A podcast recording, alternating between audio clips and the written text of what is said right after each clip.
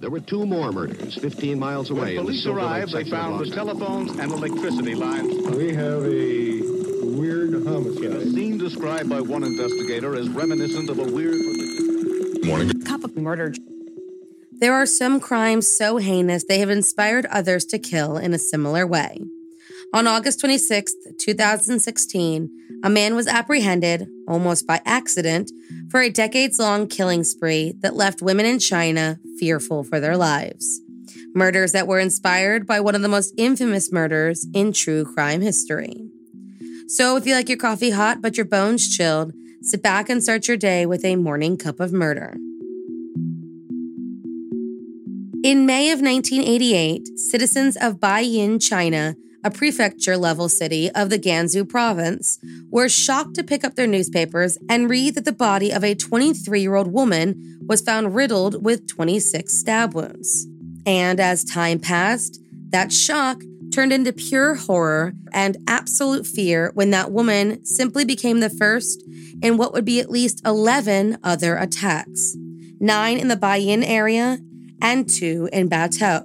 All of the women, though the youngest was eight and could hardly be referred to as a woman, were all dressed in red, raped, sometimes both pre and post mortem, and stabbed to death before suffering the removal of their reproductive organs. Does that sound familiar?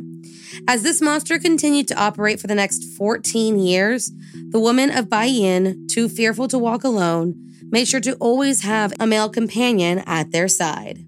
It seemed that, whoever this killer was, he was targeting women who lived alone.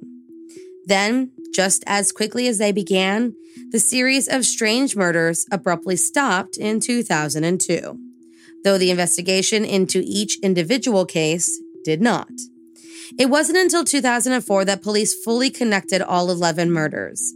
And with that important connection came the media's nickname for the killer, the Chinese Jack the Ripper. With this connection also came a reward for 200,000 yuan. Just when it seemed just when it seemed like this dangerous killer may get away with his crimes, a local man was arrested for a completely unrelated minor offense. And while this seemed like a small, inconsequential piece of this tragic story, the laws in the area require a mandatory DNA test for those who are arrested. That routine DNA test established that whoever this killer was, he was a close relative of their petty criminal. The test led to the August 26, 2016 arrest of Gao Chengyong, a married father of two who managed a grocery store in Baiyin the nephew of the man who was arrested earlier that year. While in custody, Gao, born November 10, 1964, confessed to all 11 murders, claiming the first happened the same year that his son was born and originated in the grocery store he managed with his wife. He told how he would stalk the women in broad daylight, follow them to their home, where he would rape, murder, and mutilate each of his victims. Gao was later sentenced to death for his crimes and stripped of his assets on March 30th, 2018. The judge in his case said, The motives of the defendant's crimes were despicable, his methods extremely cruel, the nature of the acts vile, and the details of the crime serious. On January 3, 2019, the Baiyin authorities took to a social media site called Weibo, a site similar to Twitter, and announced that Gao had been executed for his crimes via lethal injection. Thank you for joining me in my morning cup of murder.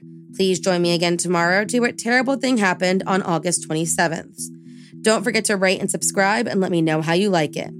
If you want to help support the podcast, there's always Patreon or just sharing it with your true crime obsessed friends.